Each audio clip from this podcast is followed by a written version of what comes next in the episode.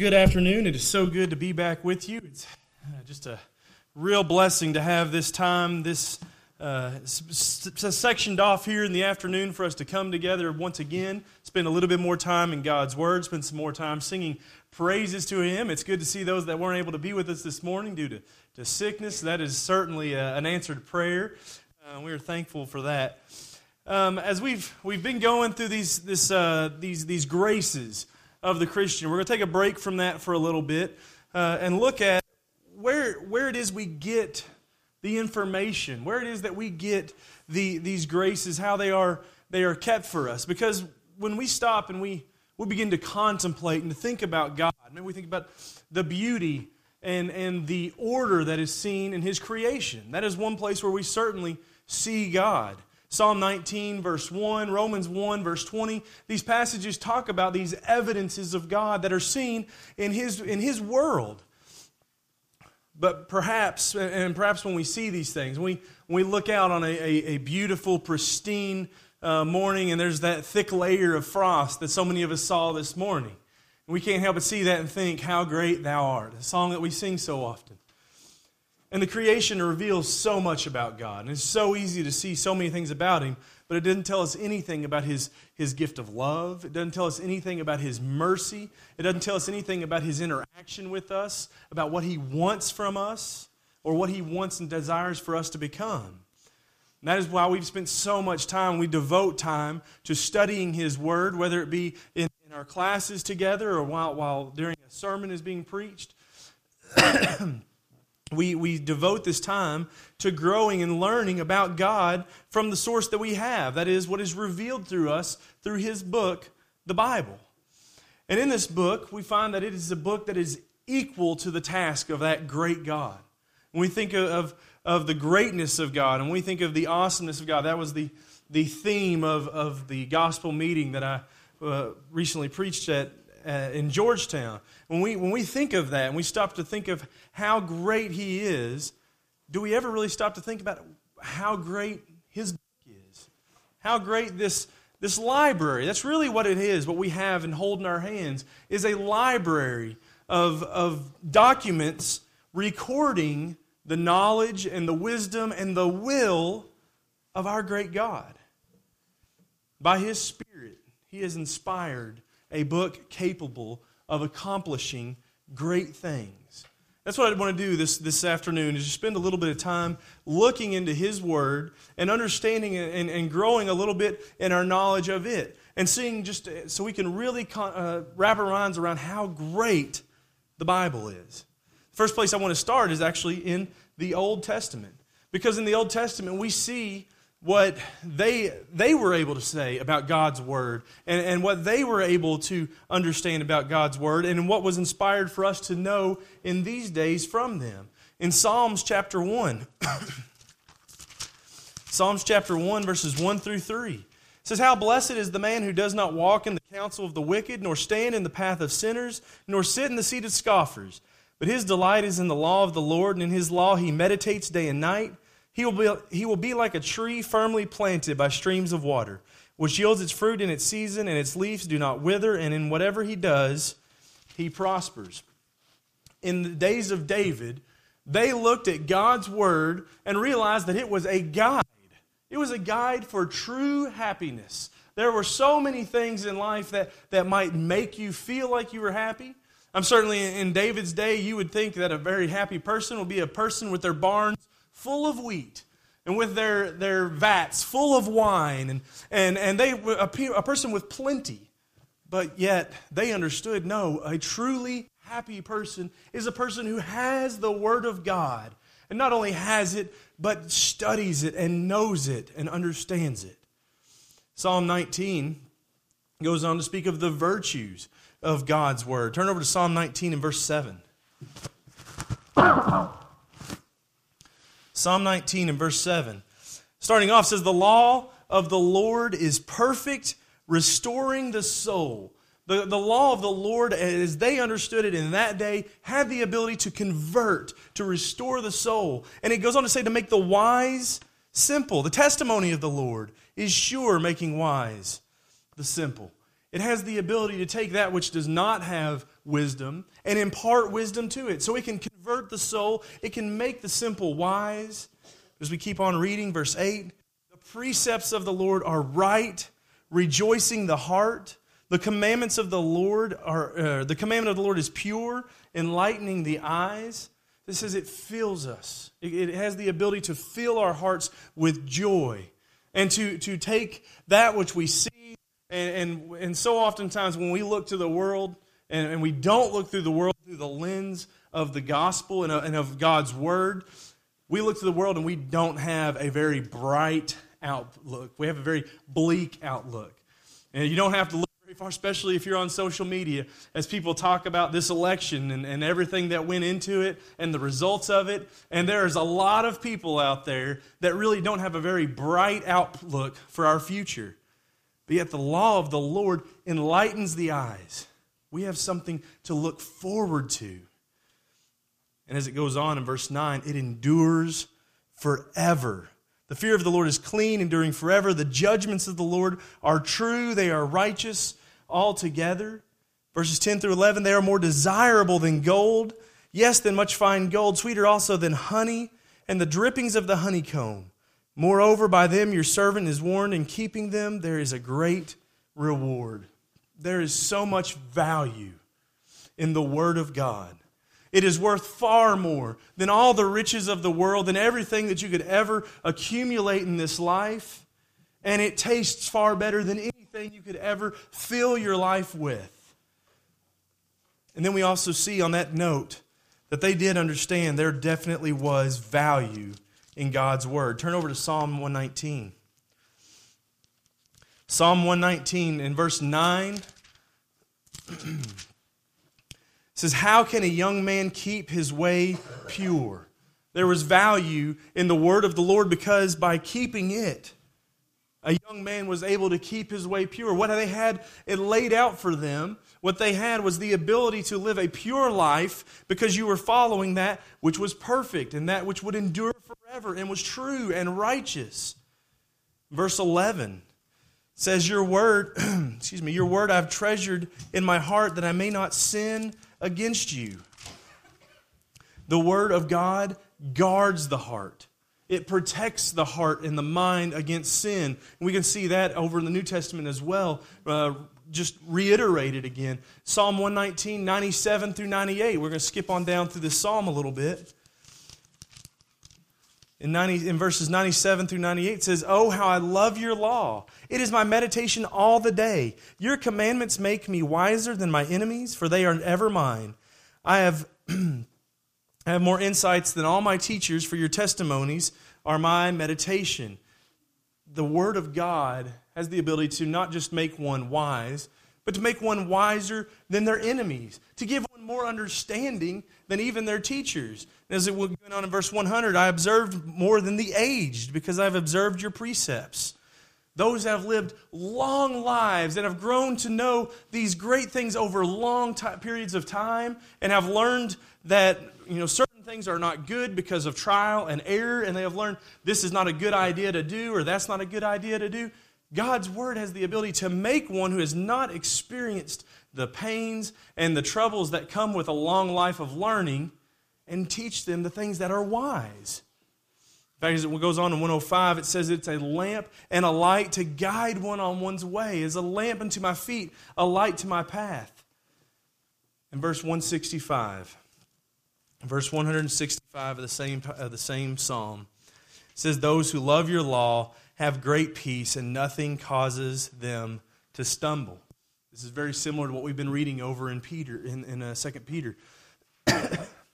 it provides us and it fills our lives with peace if it is read by one who loves it. This is just a, a snippet. This is just a few small, short passages that describe just a, a, a small portion of God's Word and, and the value that they had in it. And just how small a portion are we talking about? In the days of David, it's likely that they just had the books of Genesis through maybe Ruth. That's about it. They didn't have, a, they didn't have everything we had now, but with just that small section of the gospel, or excuse me, of the Bible, just a small section of the Bible, they understood this is a truly great book. But let's fast forward now to the days of Paul. Move on, moving on past the days of, of David, let's move to the days of Paul and look over in Romans. Romans chapter 15 and verse 4.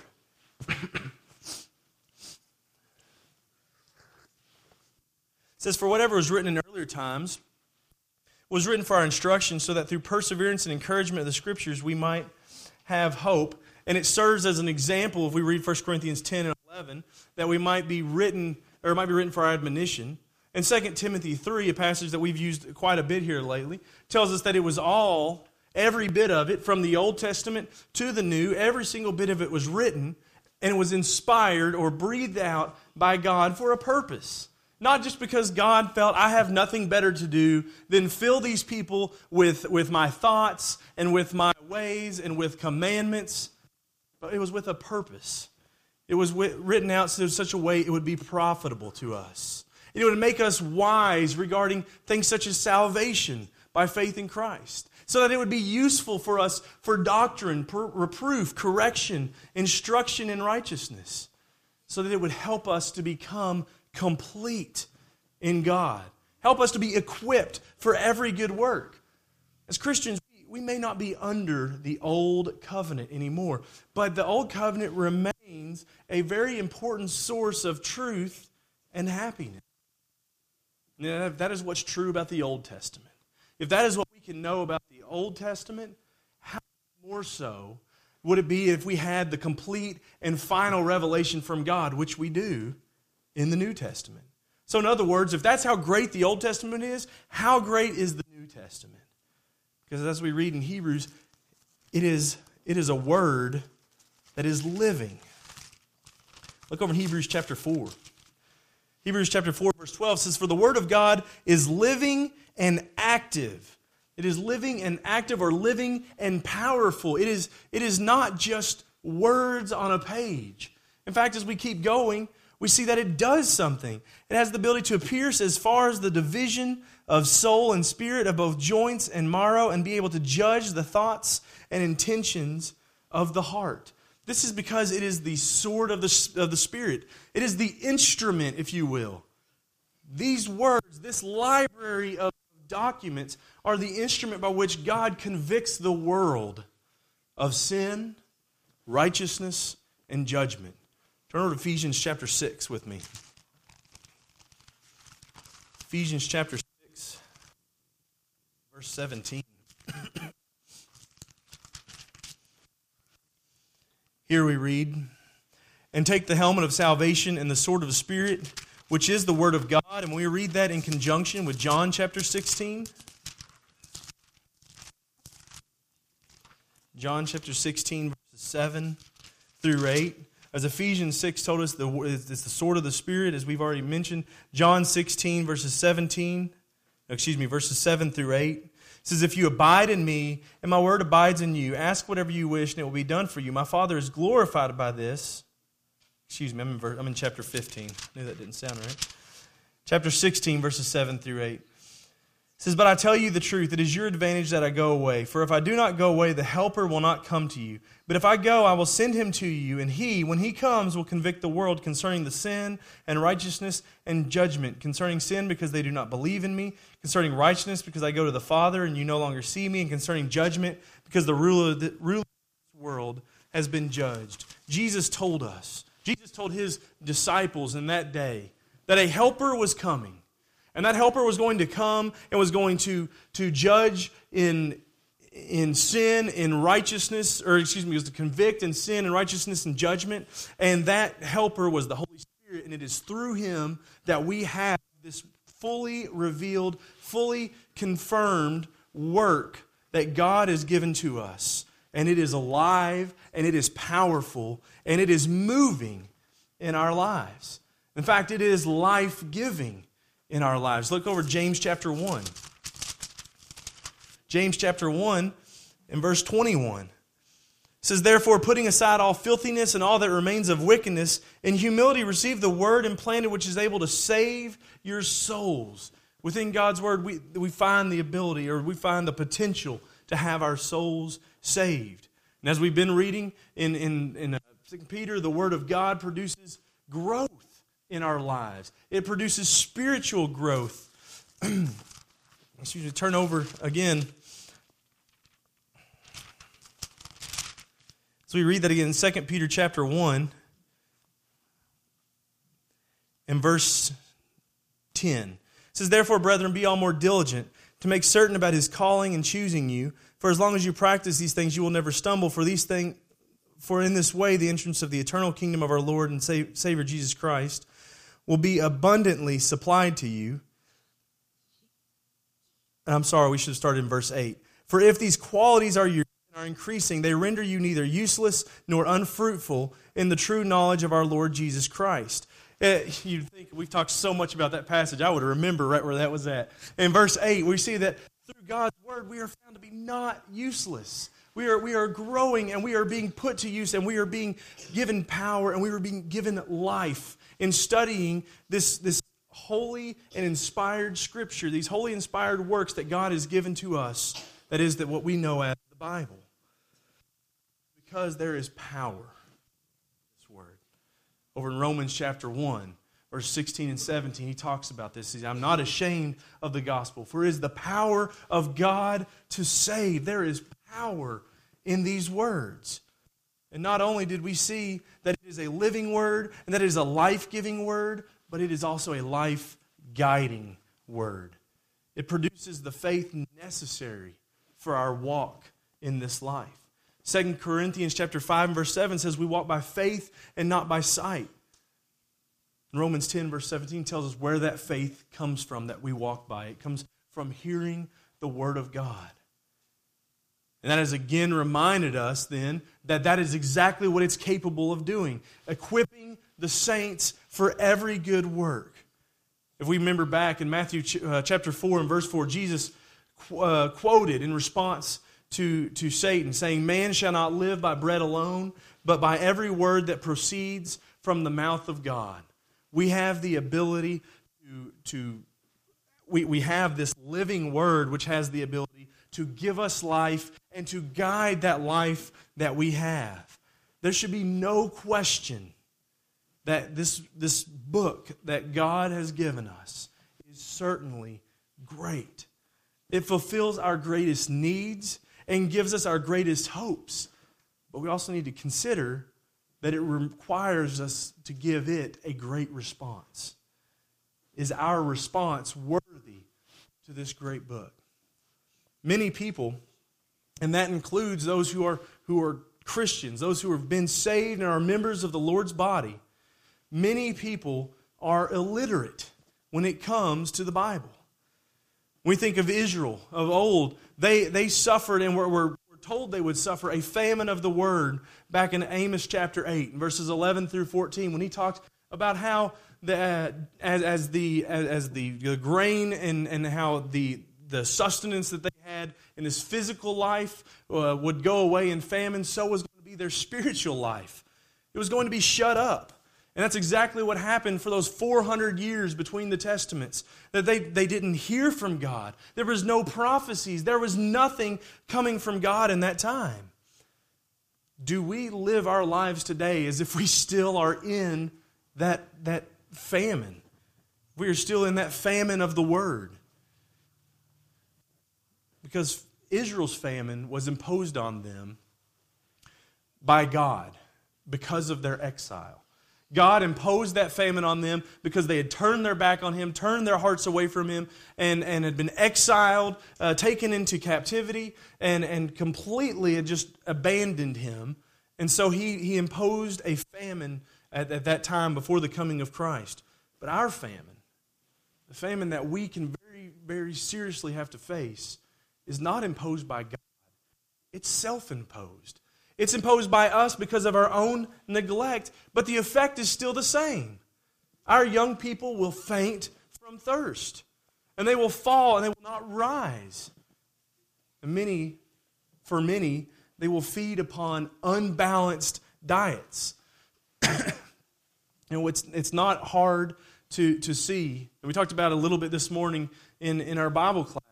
It's not hard to see how we can get to the situation we are in, in, in our this day and age in our society where we say you can marry whoever you want to marry you can be whatever you want to be whether it be male or female you, you can do pretty much whatever you want to do because we have been living on an unbalanced diet that says God is love, and God is love, and God is nothing but love. And while that is certainly true, God is still, He is still a jealous God.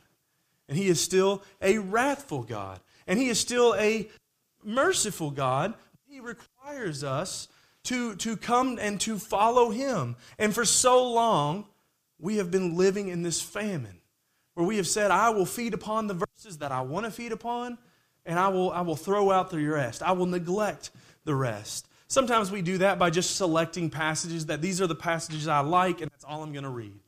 Sometimes we say, you know, that Old Testament didn't have anything to do with me, so that's, in, that's days of the past, and I'm not going to bother reading that. Sometimes we do that by saying, I'm only going to study whenever someone tries to prove me wrong. I'm going to study to prove myself right. You know, I'm going to come to the conclusion and then I'm going to find the evidence to back it up. And that is the wrong way to approach such a great book. A book that is boasting and filled with the ability to save our lives and guide our lives. Instead of saying, I know what I think is right and I'm going to find a way to prove it, I should say, What is right, God? What can I do to be more pleasing and to follow after you? And let Him guide us instead of trying to guide ourselves to our conclusions. That is, that is the response, uh, one of the responses to God's great book that is, is worthy. Not a tepid response, but a, a, a bold response that says, I will give my life. I will give my life to you and to your law, which you have left for me. We must properly value God's word. We must look at it, as we read in Psalm 119, as more valuable than gold and, than, and silver. 162 says it's more valuable than tr- great treasures. Do we look at God's word and think to ourselves it is more valuable than our money? It is more valuable than our stuff?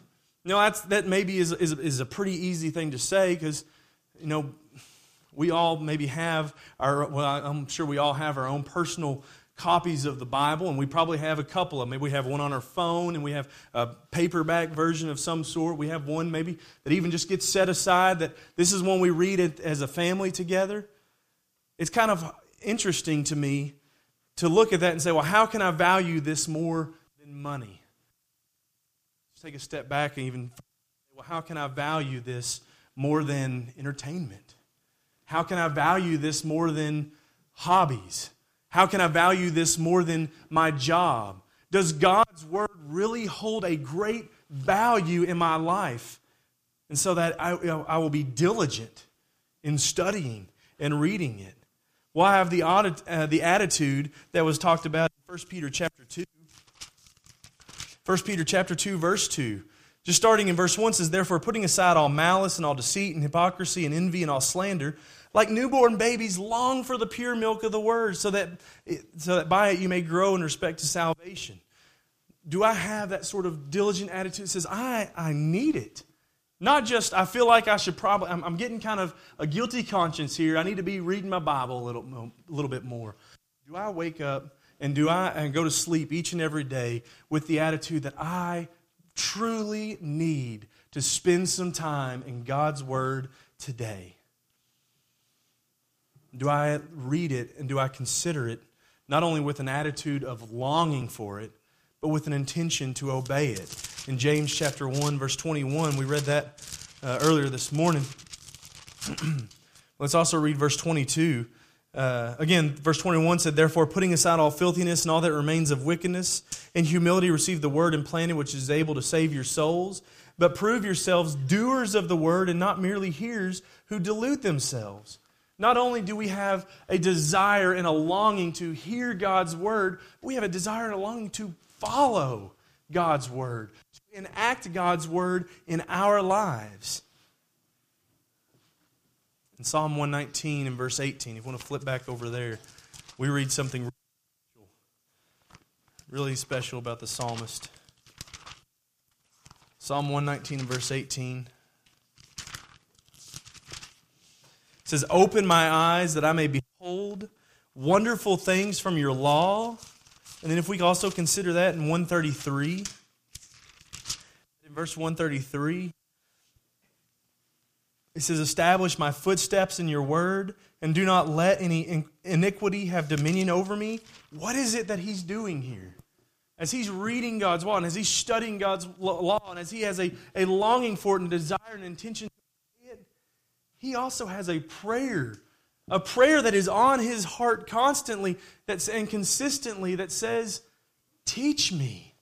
Not only do I want to read it and do I want to, to follow it, I want to understand it and I want it to guide me. So, so, God, please, as we read in James, give me wisdom. Help me to understand your word and to follow your word. Because the thing is, it is, it is possible for us to understand it. He has not written us a book that is so far beyond us that we need doctors and lawyers. Uh, we don't need these you know, high doctorate uh, degrees to be able to understand God's law.